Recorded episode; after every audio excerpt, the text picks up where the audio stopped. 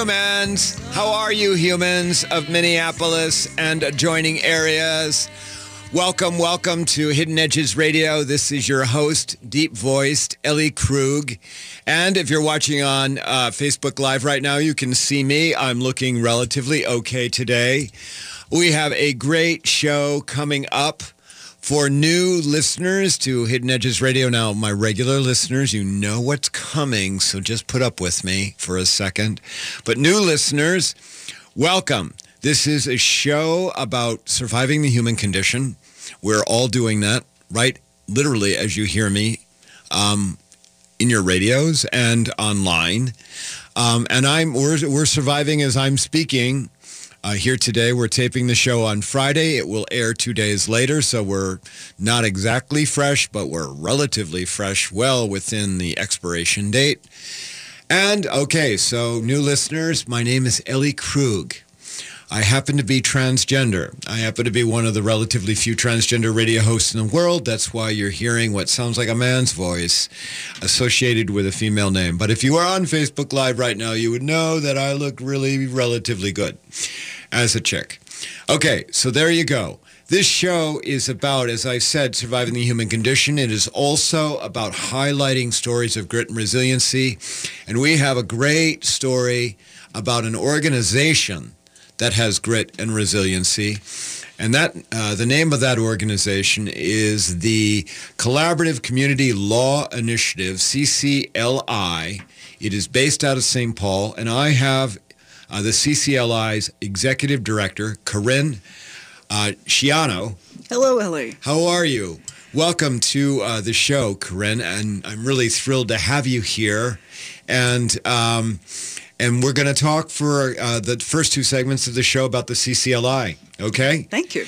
Um, welcome. You are the executive director. You are a lawyer, right? That is correct, and I am really so appreciative that you are having uh, me on this show. It is an honor and a privilege, um, especially because you were familiar with CCLI from the very beginning.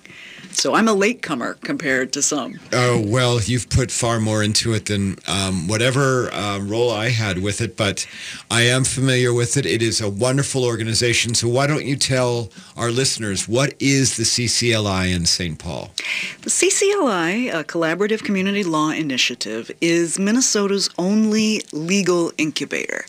Uh, you may or may not be familiar with an incubator in a business context where it's a space where small businesses can go to get mentoring and funding and uh, get themselves started, basically. And we do that for graduates of Mitchell Hamline Law who want to start their own sole practices. So we are a part of a movement actually that started about 10 years ago, but we're Minnesota Minnesota's only one right now. Okay. And and so when you say incubator, you're are you training new lawyers, is Correct. that right? Yes. Not necessarily young lawyers, and these are new lawyers out of what law school? Mitchell Hamline, or their predecessors, William Mitchell or Hamline uh, University. How long has the CCLI been around? It's been around since about 2014, but it was actually formed by the two schools before they merged. But we've been operational since about November of 2016. All right. And um, how does it, uh, well, what populations does the CCLI serve? I mean, I've got all kinds of questions, but let's just take one at a time. Sure. Um, well, we serve a variety. Our goal is to encourage new lawyers to start small firms that will serve the middle class and also lower income populations. It's probably no secret there are a ton of people appearing in court without lawyers, and that we have a ton of lawyers who are chasing the top 20% of the market. So what's happened is we have the average uh, associate charges about $300 an hour in the Twin Cities. Unbelievable. It's, you know, I'm not going to make any judgments whether whether we're worth it, whether we're not, but we are expensive. And so we want to encourage lawyers to uh, look for more entrepreneurial ways to practice in smaller settings where they can price more innovatively and deliver services that people need. So that's kind of the focus. We provide um, mentoring, we provide training, we've got a space where people can meet over in St. Paul. We have an intake line, so if folks want to call our line uh, if they want to talk to a lawyer or refer a case, we'd love to hear from you. Why don't you give us that number right now? That number is, in English, 651 321 9255, or in Spanish, 651 383 1450. So those those lines will get you to our uh, get you to our lawyers, and part of what we want to do is help them build sustainable practices that serve communities that they are uh, they want to serve. So our first participant, Inti Martinez Alaman of Seba Forte, has uh, just graduated from the incubator, and he is now he's been serving the Latino communities of Minneapolis and St. Paul and the greater metro for 18 months and, and anticipates continuing to do so. Um, we do a lot of family law, elder law, you know, the kinds of problems that ordinary people have and need a lawyer's help. All right, but it's different because your lawyers are are at least aimed at serving the middle class and lower income people, whereas we have legal aid, right? Yes. So, and legal aid is a very broad phrase. I mean, there there are. Um, um, per se legal aid organizations, and there are a lot of nonprofit, legal nonprofits that all serve people for the most part at 125% of the federal poverty guidelines or below that. Correct. Right? And I see you've got a federal poverty guideline uh, cheat sheet with you right now. I do. So what uh, what is 125%? So 125% of the federal poverty guidelines for 2018 is an income of $15,175 for a single person or for a family of four, $31,375. That's annual. Okay, um, and that's like yeah, right. And how do you raise a family of four on that? How do you raise a family of four on that? But at least at that level and below, you are eligible for free legal assistance. And that means both um, legal aid from our amazing uh, ecosystem of nonprofits in Minnesota. It also means pro bono services. And I think a lot of lawyers don't realize that what we think of as pro bono is typically directed to folks at that 125 level or below. It's meant for people who are in poverty. Now, there's a lot of people in poverty who need lawyers and aren't getting them. So I, you know, I recognize Absolutely. massive need there. But there are also people who are not in poverty as the chart defines it, who are above that 125, who are still struggling to find lawyers, especially when the average rate is $300 an hour. Right. Well, that's the working poor, what I always call the working poor. And for folks um, struggling like that, it's it's impossible to find a lawyer. I mean, the statistics are staggering. I mean, in family law, in family court, in Hennepin County. Um, almost 90% of the participants going through family court. I've seen varieties, but yes, it's, you know, up to and sometimes over 90%, depending on how you count. Um, and that is a huge number that the courts have to deal with where you have either one or sometimes both parties without the benefit of legal advice. And the CCLI is intended to, I mean, it's a small organization. You don't have a a lot of clout at this point in the system, but the goal is to train lawyers who can help fill whatever gap exists between uh, legal aid and market rate lawyers, lawyers who can charge the $300 an hour and get that. Exactly. All right. So um, is there a, are there income eligibility guidelines for the CCLI? Um, yes and no. What okay. we do is we ask each of our participating lawyers, and each one has their own solo or small law practice. As part of their agreement to work with us, we say, please have 30% of your caseload be at 300% of the federal poverty guidelines or below. So it's a higher uh, ceiling, if you will. And we don't require them to take their entire caseload because we want them to experiment with making a practice sustainable. Um, if every lawyer were able to do 30% of their caseload serving these people in the justice gap, we probably wouldn't have a justice gap. Um, but it can be very challenging when you're starting out to come up with a model for a sustainable practice. And so as a result, we don't want to restrict them in the other part of their practice from taking market rate clients as they get them. Okay. And um, how many lawyers are in training right now with the CCLI? As of this moment, I believe we have four, and we have new people who are coming in um, all the time. So it's people come in, people move on. Um, we aim to have everybody with us for about 18 months. All right. Well, that's just phenomenal. Um, the, and the the uh, the office, or ex, or at least um, CCLI, is located in St. Paul. We are. Right? We are in the Central Midway Building, right off of 94 and near Lexington Avenue. And how about a website address? We are at cclimn.org, and we'd love it if you visit. Okay, and and on your website, I see you have a blog uh, as well as you have other information about the work. And I saw on the blog on the uh, website, there's congratulations to you because uh, Karin, you were named 2017 Lawyer of the Year. Oh shucks. Thank you, Ellie. Yes. So, and not only that, but your predecessor um, uh, was also named Lawyer of the Year for, uh, was it 2016? That's correct. Uh, Virginia Bell was our, my predecessor, and she was named in 2016. Well, when we come back from our break, I'm going to want to talk more with you about the CCLI and, and talk more about the justice gap and about how that affects people in a variety of ways. You've been listening to me, Ellie Krug, on Hidden Edges Radio one of only a handful of transgender radio hosts in the world. Woo, woo. Um, that, along with $3.43, will get you a cup of hot chocolate at Caribou.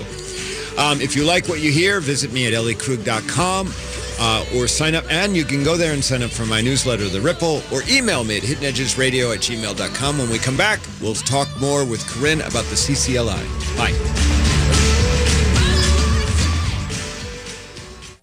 Hello, this is Ellen Krug from Hidden Edges Radio. When I'm not on the radio, I'm standing in front of audiences training about diversity and inclusion and on how to be welcoming to others who are different from us.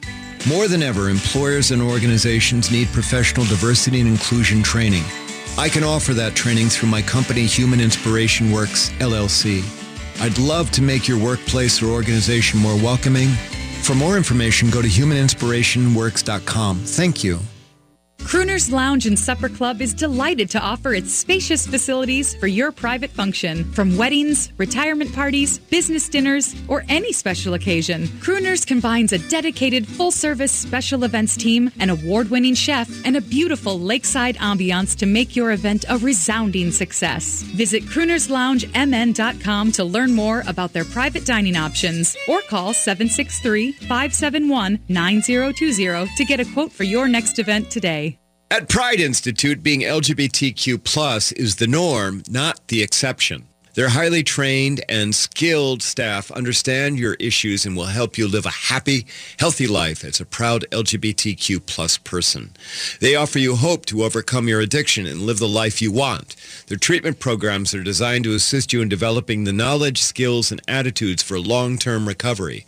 Therapy groups include health education, LGBTQ issues, HIV and chronic illness, trauma, grief and loss, transgender support, nicotine recovery, education, and sexual health. Pride Institute offers a residential treatment program, a partial hospitalization program that includes day programming with lodging, and an intensive outpatient program. If you or someone in your life can benefit from guidance and coping skills, life balance, and other tools necessary for long-term recovery, check them out at pride-institute.com or call 800-547-7433 now.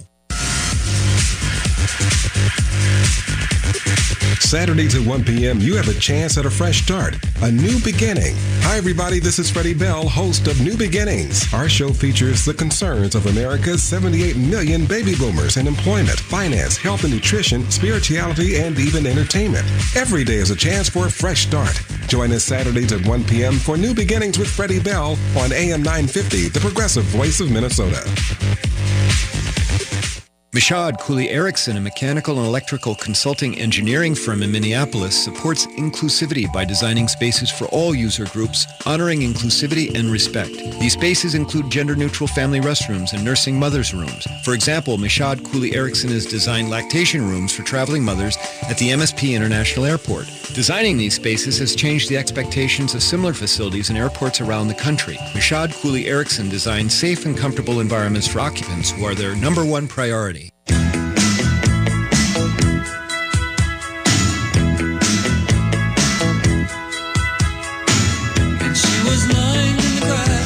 Welcome back to AM 950 and Hidden Edges Radio, where we take on issues relative to surviving the human condition. And we talk about how we treat each other and ourselves, particularly as to what it means to live an inclusive life. We've been speaking with Karin um, Ciano of, of the Collaborative Community Law Initiative, which is really called the CCLI, out of St. Paul. Karin, before we broke, um, we were talking about CCLI. It has uh, you have four lawyers in training. You have some more lawyers coming in in the future. We've you've got one lawyer launched as part of this legal incubator. It sounds like things are going relatively well. Yes. Yes, they are. Okay. Well, that is just phenomenal. So one of the things, the backdrop about all of this is the justice gap. We've used that phrase a couple of times, and I think that people don't understand that while there is legal aid and while it does exist, they turn away more people than they serve because they don't have enough lawyers to fulfill the need. That's partly why the CCLI has come about, right? Correct. And um, and what what observations do you have about the justice gap? Are we are we making any progress based on what you see? Because I also know that you have other roles within the legal, uh, the Twin Cities legal community, other than just with the CCLI. So, what are you seeing in terms of your observations? Well, the thing to keep in mind is that the justice gap has grown over decades. You know, many more people had access to counsel in, say, the middle 90s when I first started practicing law.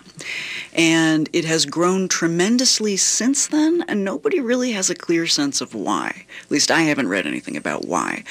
Um, but it's unmistakable, and the courts have been calling attention to it. And so, one sign of progress that I see is that we're actually talking about it now. It has a name, and we recognize that self-represented litigants are just not able to get the outcomes that they may need and deserve in court, and it may make it more challenging for the courts to do their job. So it's something that is more visible now and is getting attention. Um, I know that Minnesota has been putting together uh, efforts to create sort of a triage system so that we will be able to um, direct people who need lawyers to different kinds of services depending on where they fall. And again, hopefully that will address the justice gap problem. So there's a lot more attention on the problem than there used to be. Um, another observation, and this I can't take credit for, was actually made by Ann Juergens at uh, Mitchell Hamline a few years ago. She wrote an article. She discovered that the folks in the middle 60% of the income spectrum, which is, you know, roughly the middle class, um, these folks tended to be served regularly by small firms, firms of one to seven lawyers. And that, I think, reaches many people as a surprise because we imagine the legal community kind of focuses on legal aid and government and big firms. And we forget just how many solo and small firms are out there. Right. And so one thing that I observe is that in really engaging the solo and small community is a huge part of closing the justice gap. If we want to do it sustainably, especially in an era when legal aid is underfunded, when, you know, we could do much more pro bono and still not fill the need at the lower end of the spectrum. We need to come up with something that looks more like a market-based solution, and the folks who are already in that market are the solos and smalls of Minnesota. Um, so I am hopeful that we will be able to learn from the experiences of other states who are more advanced in the incubator movement and seed the state of Minnesota with a lot of small firms that know how to serve folks in this clientele and can do it seamlessly with the rest of their work. Well, and, and in terms of some um, terminology, uh, pro bono is, is legal services that are at no cost to the client. Correct. Market rate are where people are paying the $300 for an associate's hour on a family law case. Or more. Or more, yes. Yep. Oh, yes. I mean, I, I heard somebody quoting an hourly rate of $850 and, you know, the other day. And then there, in the middle of that is what's called low bono, which is reduced fee, where the lawyer still will get some income as a result of representing the client, but that the lawyer understands that uh, they, in order to serve the client, the client's not going to be able to pay full market rate, but the client should pay something. And and you know the philosophy behind this. You know, I I was a trial lawyer for almost 30 years. I was one of those relatively small firms, as well. But the the philosophy behind this is that if you pay something toward your legal fees, that there is somewhat a greater appreciation. There is uh, certainly a higher stake that you have personally in the outcome of the case.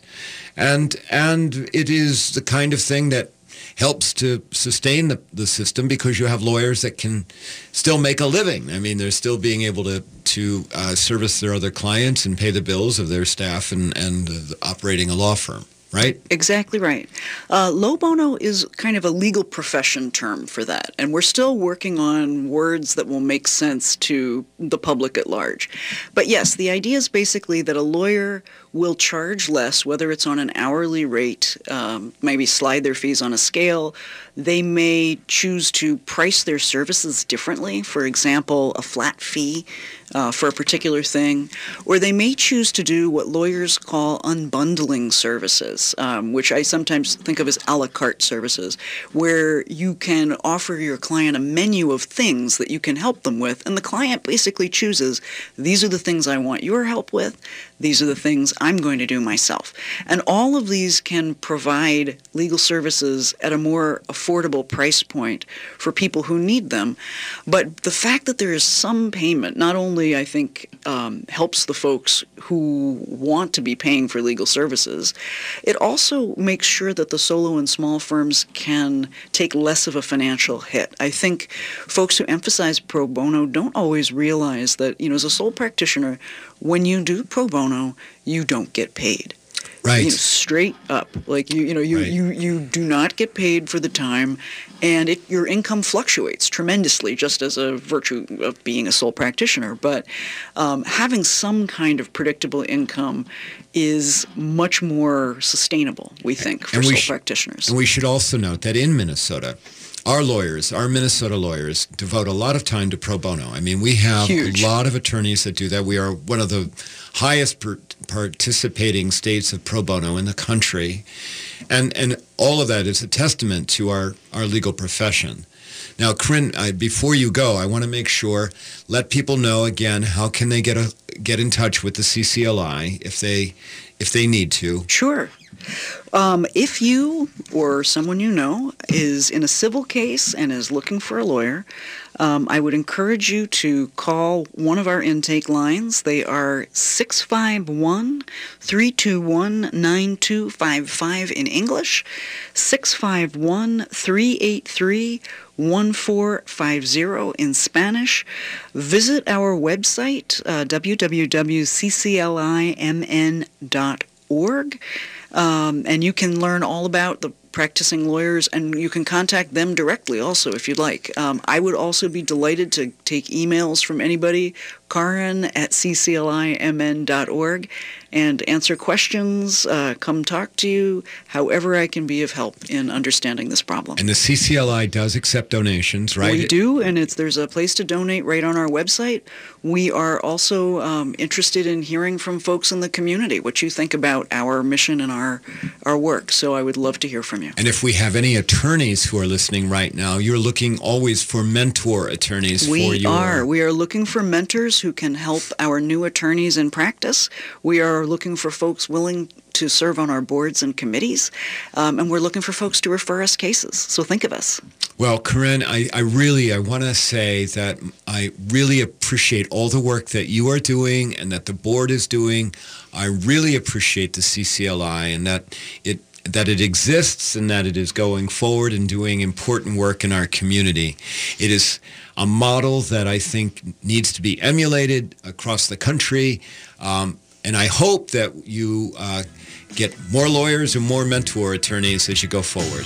Thank you, Ellie. Thanks so very much. We've been speaking with uh, Karin Ciano from the Collaborative Community Law Initiative, the CCLI in St. Paul.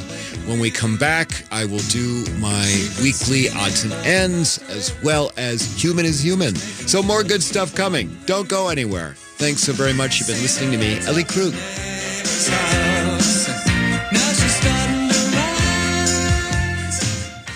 Michaud Cooley Erickson, a mechanical and electrical consulting engineering firm in Minneapolis, supports inclusivity by designing spaces for all user groups, honoring inclusivity and respect. These spaces include gender-neutral family restrooms and nursing mothers' rooms. For example, Michaud Cooley Erickson has designed lactation rooms for traveling mothers at the MSP International Airport. Designing these spaces has changed the expectations of similar facilities in airports around the country. Michaud Cooley Erickson designed safe and comfortable environments for occupants who are their number one priority. Hi, this is Gregory Rich from Habitation Furnishing and Design, and I'd like you to tune in to a new program, Drink in the Style.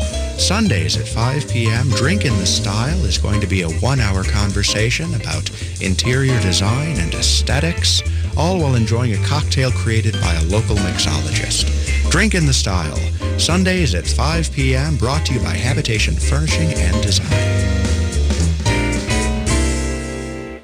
Someone asked if I really do love my Rudy Luther Toyota Sienna as much as I say I do. Well, this week I've got groceries, a Target run, seven sports practices with carpooling for four of them, two games, three music lessons, 4-H, dance, helping a friend move. We'll also probably have three play dates. I'll have to drive to work and I'll have at least one weekend family outing. Yes, it's a lot, but I get to do it all in relaxing comfort and style. Yes, I do love my Sienna, and you can fall in love for yourself at Rudy Luther Toyota, the southeast corner of 394 and 169.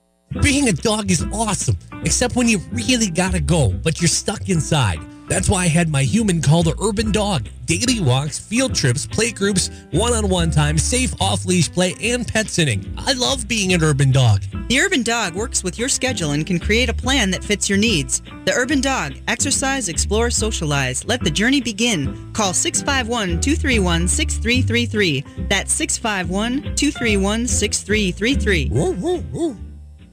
Located just north of 50th in France, the Great Wall Restaurant has provided a delicious taste of authentic Chinese cuisine since 1981. Specializing in Szechuan and Peking dishes, they offer one of the most extensive menus in the Twin Cities. Favorites include hot and sour soup, pan-fried dumplings, and mushu pork with homemade Chinese pancakes. Stop by their Edina location or call for takeout at 952-927-4439. See the full menu at greatwallrestaurant.us. Hello, this is Ellen Krug from Hidden Edges Radio. When I'm not on the radio, I'm standing in front of audiences training about diversity and inclusion and on how to be welcoming to others who are different from us. More than ever, employers and organizations need professional diversity and inclusion training. I can offer that training through my company, Human Inspiration Works, LLC. I'd love to make your workplace or organization more welcoming. For more information, go to humaninspirationworks.com. Thank you. With your AM 950 weather, I'm Sam Turnberg. Today will be sunny with a high near 75, and tonight we'll see a low around 50. Tomorrow will be sunny with a high near 80, and Tuesday there's a 20% chance of showers with a high near 74. The Eat Local Minnesota Restaurant of the Week is Burger Moe's. Located in downtown St. Paul, Burger Moe's is the perfect neighborhood gathering spot before or after Xcel Energy events. Try their Unburger at 242 West 7th Street in St. Paul or visit them online at burgermos.com.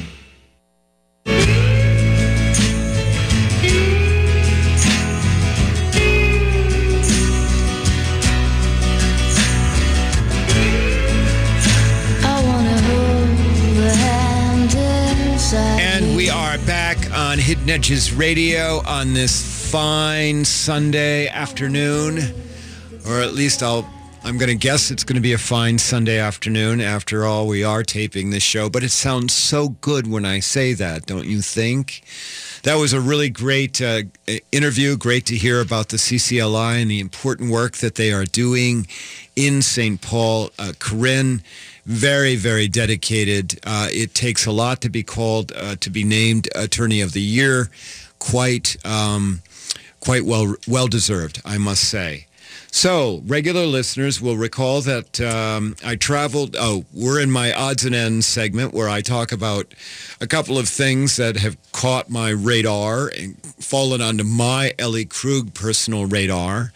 And reg- so my regular listeners will recall that I traveled to the south, that would be the south of United States, in February on a 30, what turned out to be a 3,300 mile road trip to learn more about that part of the country, the South, and in particular what it was like, what it felt like to be other in uh, a part of America I hadn't been to before. Um, and I am other, of course, because, yep, the appearance uh, does not match the voice. In fact, when I was on that road trip, I did a live LE 2.0 radio show from Montgomery, Alabama. Now, again, here we go. Um, I not only have this show, but on on Monday mornings at 7.30 from 7.30 to 8, I have a different show called LE 2.0. If you haven't heard it, please try and catch it. And the show is about um, idealism, about um, idealists that I focus on and highlight, and about my idealism. So in February, we did a live LE 2.0 show, and big thanks to my producer, Brett Johnson, for having made that happen, where I I called in from Montgomery and uh, talked about what was going on there.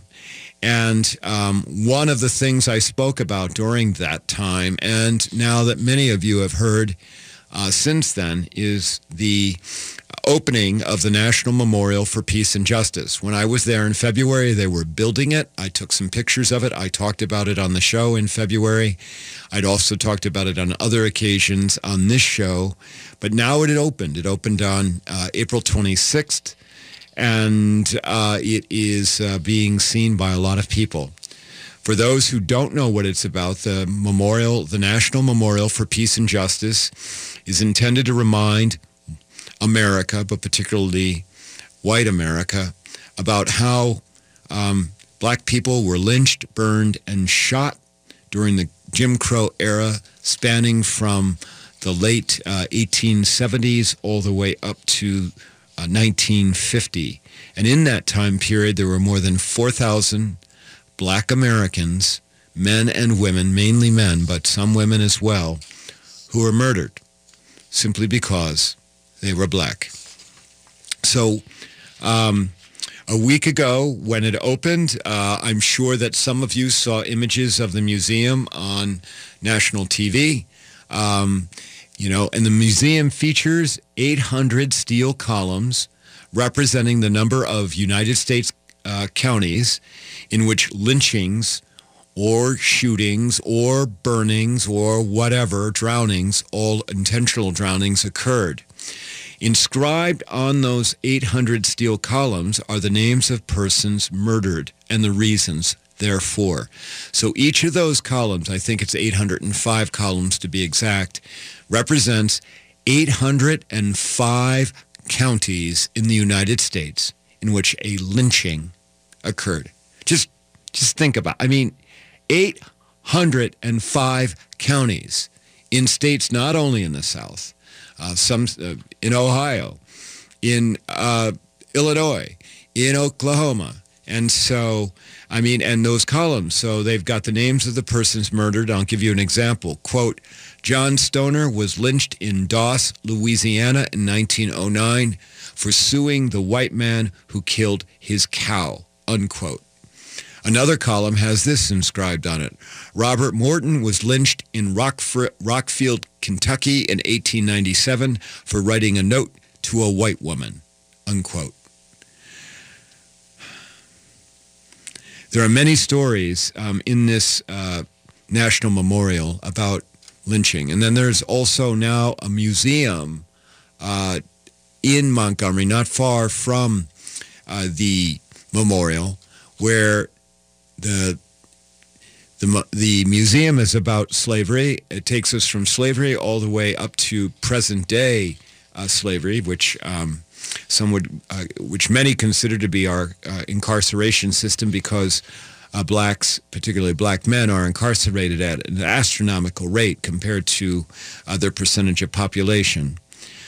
Um, you know, there have been a number of pieces written about this memorial. Uh, the National Memorial for Peace and Reconciliation, but the, or excuse me, Peace and Justice actually is about reconciliation as well. But one of the pieces that really caught my eye is one that just uh, just came out on uh, the 3rd of May uh, that showed up in the Huffington Post, a piece written by A.T. McWilliams, and the piece is titled Lynching Didn't Disappear, It Just Evolved. Um, and it, in, uh, in this piece, uh, McWilliams talks about his experience of, visiting the uh, memorial and then told of how blacks, mainly men, uh, were killed. Um, the memorial talks mainly, I mean, if you go there, it's about people, black men being, but some black women as well, being killed for being in the wrong place at the wrong time. And in his Huffington Post piece, um, what uh, Mc, Mick uh, Williams writes is that um, that's continued. I mean, we have Trayvon Martin um, in the wrong place at the wrong time holding a bag of Skittles that ended up getting him killed. And just last month in Sacramento, Stephon Clark um, murdered. Um, yes, I, I, guess I used that right word. I'm shot at least by uh, law enforcement. I have great respect for law enforcement. Please understand that. But um, and uh, Clark's uh, his mistake was holding a, uh, an iPhone um, in the dark that apparently law enforcement uh, didn't hesitate to believe was a weapon, and they shot and killed him. And so I, I, urge you to, to take the piece. I said it was Huffington Post. It's actually the Daily Beast. Um, in a piece dated uh, the 3rd of May by A.T. McWilliams. The piece is titled Lynching Didn't Disappear, It Just Evolved. And that's written in conjunction with McWilliams visiting the National Memorial for Peace and Justice. I'm going to go to that memorial someday. I am. I'm going to go. And um, I know that it'll be very, very emotional for me when I do. My second odds and ends piece is something that showed up in the Daily Beast on May 4th by Samantha Allen. And it's a piece about Thursday. That would be, I'm taping on Friday. That would be yesterday, which was the National Day of Prayer. And that was the occasion on which President Trump decided to sit down and sign a religious liberty executive order with conservative religious leaders looking on. Many of those conservative religious leaders who were there and present are known for their anti-LGBTQ rhetoric. This order, this religious liberty executive order signed by the president, um, is intended to ensure the faith-based organizations have equal access to government funding and equal right to exercise their deeply held beliefs. Now, if you are LGBTQ and listening to this, you know that that phrase, deeply held beliefs, is um, can be a pretense for discriminating against LGBTQ people. This executive order sets up a, uh, the future appointment of an advisor within the White House Office of Public Liaison. And the idea is for this religious advisor to be able to consult with religious leaders who can provide, quote, expertise, unquote, on various issues, including, quote, poverty alleviation, unquote, religious liberty, um, and strengthening marriage and family. The initiative also requires the advisor to inform the U.S. Attorney General, that would be Mr. Sessions, quote, of concerns raised by faith-based and community organizations about perceived violations of religious liberty protections, unquote. So you know what that means. That means where um, people are holding religious organizations accountable for them discriminating openly against various organi- various individuals and groups. That would include LGBTQ, but hey, we got people who are Muslim, probably uh, would be in that category of people that are discriminated against by various religious organizations. And we can come up with a bunch of other categories that are the target of religious fervor by different groups here in this country. Critically, the executive, uh, the um, executive order signed by President Trump uh, requires executive branch agencies to have a point of contact to coordinate with this new advisor as she, he or she carries out their duties. So it means that each um, executive branch uh, governmental entity will have a religion and religious focused person embedded in that agency to kind of see what's going on. And I'm sure about reporting whether that agency is toeing the line as it relates to quote unquote religious liberty. All of this comes on the heels of a January 2018 Department of Human Services announcement. So that would be the U.S. Department of Human Services announcing a new conscience and religious freedom division, conscious and religious freedom division within the DHS, housed within the DHS Office of Civil Rights to handle religious freedom complaints in the healthcare industry. How do you like that? Frankly, it's to allow medical providers to be able to discriminate against people like me because a lot of providers don't want to deal with tran- transgender folks. Well, all of this is setting the stage for a couple of critical court decisions that will be used, I fear, and other LGBTQ people fear, that will be used as a basis to wholesale exclude LGBTQ people from society. I know that sounds very broad, but let me just tell you, uh, that is a fear. And you know what? Everything I've just been talking to you about, that's only a small part of America. The vast majority of America, they don't care. Actually, vast majority doesn't care, but a large part cares about LGBTQ people and wants us to be who we are.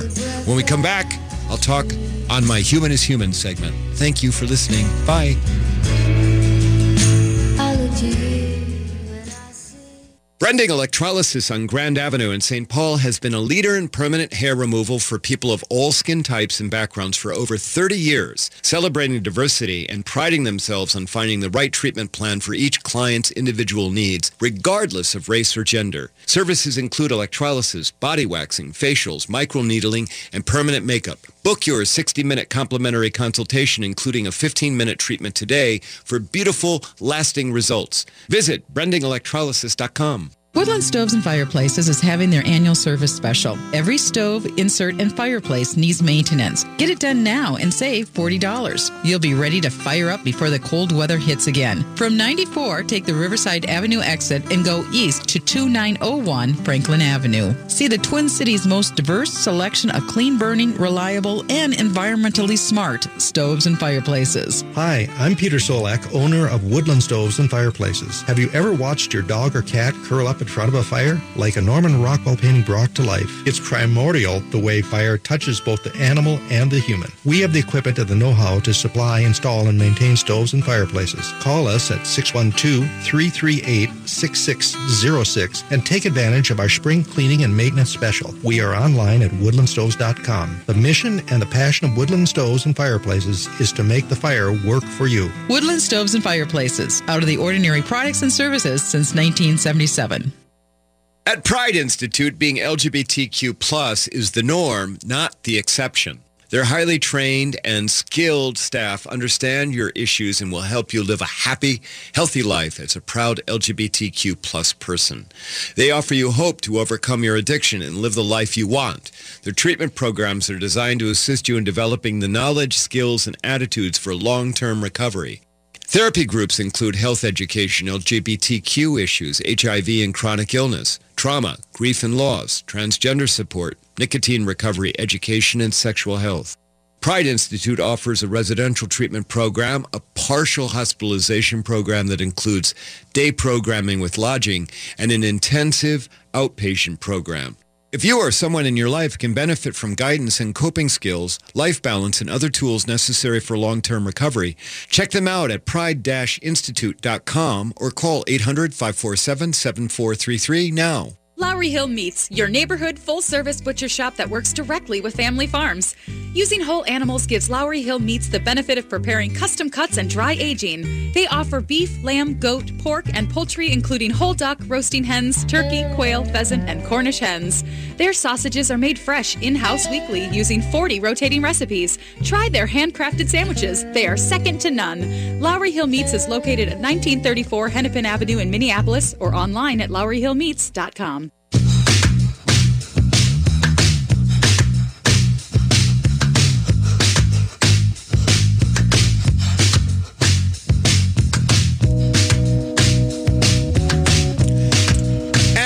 we are back on Hidden Edges Radio. This is Ellie Krug. Hidden Edges Radio on AM 950. I think it would be good if I told you what station you are listening to.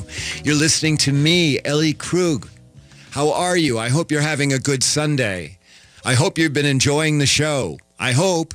And so here we go. We're on the last segment, my Human is Human segment, where I talk about something that has caught my eye, something about surviving the human condition. And I've got to tell you, I saw a piece just by coincidence this morning as I was laying in bed at 4, 4.15, trying to get ready to do a lot of things, including prepare for the show, across the strip the Star Tribune came a story, a piece by um, Mary Lynn Smith about a GoFundMe drive to raise $1,500 for a 43-year-old Liberian-born man named Paul uh, Pyykkönen, P-Y-Y-K-K-O-N-N-E-N. And I'm going to just call, call Mr. Pyykkönen Paul.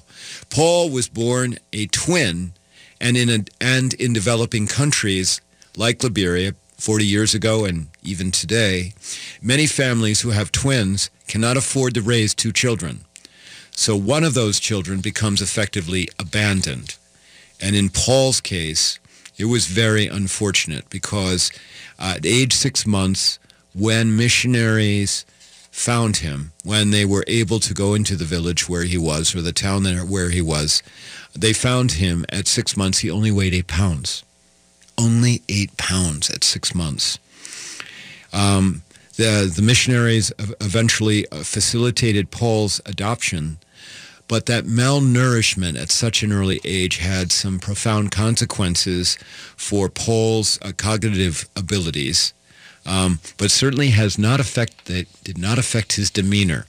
So fast forward to today, where we find Paul working at the Buffalo, Minnesota Menards, as a shopping cart corraller and other utility person. As far as I can tell, he's been there at least 10 years. Um, and as far as I can tell from what um, this story in the strip indicates, uh, Paul is loved by a lot of different people. And that's when a customer named uh, Todd Sandberg, this is a regular Menards customer who befriended Paul, realized that um, Paul had a problem. So Paul um, does not have a driver's license. Paul rides a bike three miles each way from home to work every day um, for all 12 months of the year. So uh, last year, uh, Sandberg uh, saw him, saw Paul riding his bike. And at the time Paul was riding his bike, he was um, on it. He had been grocery shopping. He had all kinds of grocery bags on uh, the handles of the bike. Sandberg um, having an empathetic heart, and we're going to talk about empathetic hearts in a second, stopped his vehicle and said, come on, Paul, I'll give you a ride, hoisted uh, the bike into Sandberg's vehicle, and then realized that the bike was not in very good shape. Um, and Sandberg then uh, took it upon himself to go and get the bike repaired at a bike shop, but later realized that the bike is just falling apart and it's not working. So recently, Sandberg decided to exercise his empathetic heart and launch a GoFundMe campaign to raise $1,500 to help get Paul a brand new bike. Sandberg confided that he thought that maybe he'd get 500 bucks out of that GoFundMe thing. Now, you have heard me speak in the past about humans and how we're hardwired for empathy. We are. I, I, I go and, and, and train. I mean, this week alone, um, I've spoken directly to nearly 3,000 people, like in live settings, and every one of those people has heard me talk about how we all have empathetic hearts and how many of us exercise them, but many of us don't because we're scared to death. We're afraid of what exercising our empathetic heart will get us into. So back to Sandberg. He launches his GoFundMe page to raise $1,500 to get Paul a new bike. Well, guess what? Within just uh, 20, within just two hours, he had the 1500 bucks. Within just two hours of the GoFundMe page going live, he had the 1500 bucks. And then the money just kept coming in. And within three days, I mean, we're just talking 72 hours, okay? Nearly 700 people had donated more than $24,000 in just three days for this man who needed a new bike. And on top of that, the Facebook uh, post about Paul has um, been shared 3,000 times and liked by more than 1,000 people. Of course, there's the power of social media, but it's also the power of our empathetic hearts. Um, and, and it's proof that we humans, you give us a pathway on how to exercise those empathetic hearts, and we will do that. We will show up. We will show up in stellar fashion. Now, some of you may remember I had several shows ago, um, or maybe it was on LA 2.0. I don't know. I get confused at this point. I talked about Philando Feeds the Children. You know, the fund that was set up after Philando Castile lost his life. And remember, Philando was a cafeteria manager at a at a elementary school in St. Paul. They set up a fund uh, with the purpose of of eliminating, Uh, paying off the student lunch debt because a lot of students can't can't pay for their lunches. They wanted to pay off that lunch debt, which which only is several thousand dollars. It was not, I mean, an astronomical amount of money. Well, four thousand people later. and $155,000 later, because the fund for Philando, Philando Feeds the Children, just kept growing, they paid off the student lunch debt of all the schools, all 59 schools in St. Paul. So yeah, I mean it is. And then uh, earlier this year, you, I had somebody on from uh, Dallas for Breakfast with Dads, where there had been a shout out for step-in dads for 150 boys who didn't have dads for a mentoring program that the a middle school in Dallas was going to have, and eventually 600 step-in dads showed up on a on a weekday morning at seven o'clock um, to support boys they didn't know. So don't ever, please don't ever tell me we don't have empathetic hearts because I just, I'll run away. I'll put my hands over my ears and say, no, no, no, that's not true. We all have empathetic hearts. And this story about Paul and his bike and this wonderful man, uh, Sandberg, um, you know, how, how phenomenal. How phenomenal. And if you are a regular Ripple reader, if you get my newsletter, The Ripple, and if you want it, go to my website, elliekrug.com. You can sign up for it. Um, if you're a regular Ripple reader, you're going to read more about Paul in the Ripple because it's going to be a story that I'm going to highlight because you know in the Ripple, I share stories about human compassion. I share stories about how we do good things for each other. Please remember that as you go forward this week about compassion for others and for yourself. All right. Well, that we've got another show in the can, as they say in the professional radio world. I think I know what that is. Um, a big thanks to our sponsors, the engineering firm of Michaud Cooley Erickson, the Pride Institute, which is a drug and alcohol residential and outpatient recovery center, and Brending Electrolysis. Tell Bev, let her know that I sent you. Bev does phenomenal work. I can attest to that. We need more sponsors. Love to hear from you. Um, we do need to pay for the show. A big thanks to my producer, Brett Johnson. You are the best, Brett. You know that, and you know I feel that way all the time. And to you listeners, thanks so very much. We'll be back next Sunday with a live show. Call in then. Mother's Day. Bye.